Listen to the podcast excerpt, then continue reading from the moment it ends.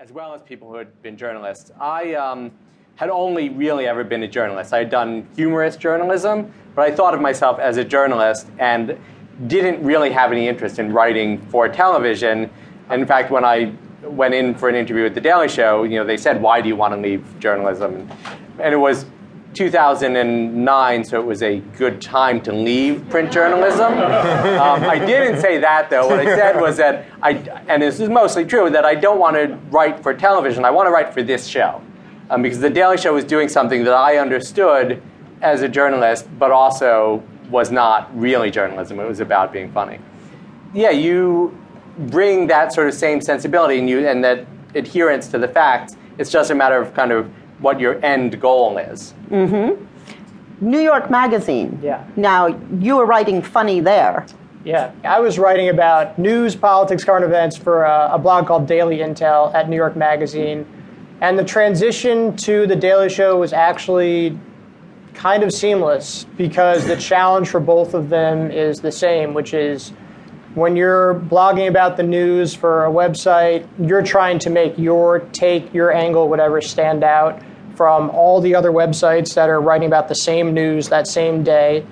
And when you're writing for The Daily Show, you're trying to make your angle stand out from the 40 other late night shows that are covering the same news that day. So, do I have an interesting thing to say about this? Do I have an interesting way to present this? Do I have a case to make that no one's thought of before? And so you were just writing for print and then you move it to TV. It wasn't really that mm-hmm. different. What was your skit? The first Tell me one, if you can remember. Uh, honestly, I don't remember like what we did earlier this week. Dan has sort of carved out a little niche for himself, developed something that we now call the Trump archives, um, where he has dug into Trump's sordid past. Trump's sordid past, and I know you seem like you would think, well, that's all out there, but Dan has managed to find some stuff that hadn't been out there until he found it. Yeah. Donald Trump sort of speculating on the size of his one year old daughter's breasts, for mm-hmm. example. Mm-hmm. So that's journalism. Yeah.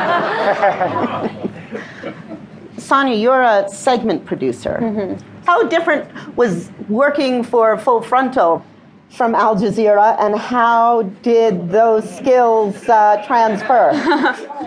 Actually, my job is almost exactly the same as it was at Al Jazeera. I guess the biggest difference has been the kinds of stories that we cover. At Al Jazeera, there's not really a lot of room for humor in our in our newsrooms. We like to call ourselves the broccoli of news, so you can't do that. This is like the chocolate of news. So it's a lot of digging through the archives, and instead of finding the most depressing sound bites, I now find the most hilarious and depressing sound bites. So. Noreen, you were doing digital work at Al Jazeera and at Full Frontal. It's basically the same kind of work that I was doing as a I was a digital reporter for Al Jazeera, the only digital reporter in the DC bureau. So I was covering all politics, and I'd kind of gotten burnt out on basically what I felt like was writing the same story over and over and over and over and over again. But at, at, Full Frontal, I think I do all of the reporting, but I don't have to write it, mm-hmm. which is kind of nice. Since we're a weekly show, I get to dig pretty deeply into topics and then present it to the producers and writers and say, you know, this is what I think is important. Like, please write a joke off of this and make people care about it. What are your priorities? How do you decide which subjects to skewer? we're looking for fun stuff, but I know me and Sonia tend to pitch the most depressing stories at Full Frontal. It's um, Al Jazeera and us. Yeah, yeah. um, no, that's that's definitely true, and I, it, it, it feels great to be at a place where I feel like we have the infrastructure to take something really depressing and present it to the masses, and that's kind of what really attracted me to the job.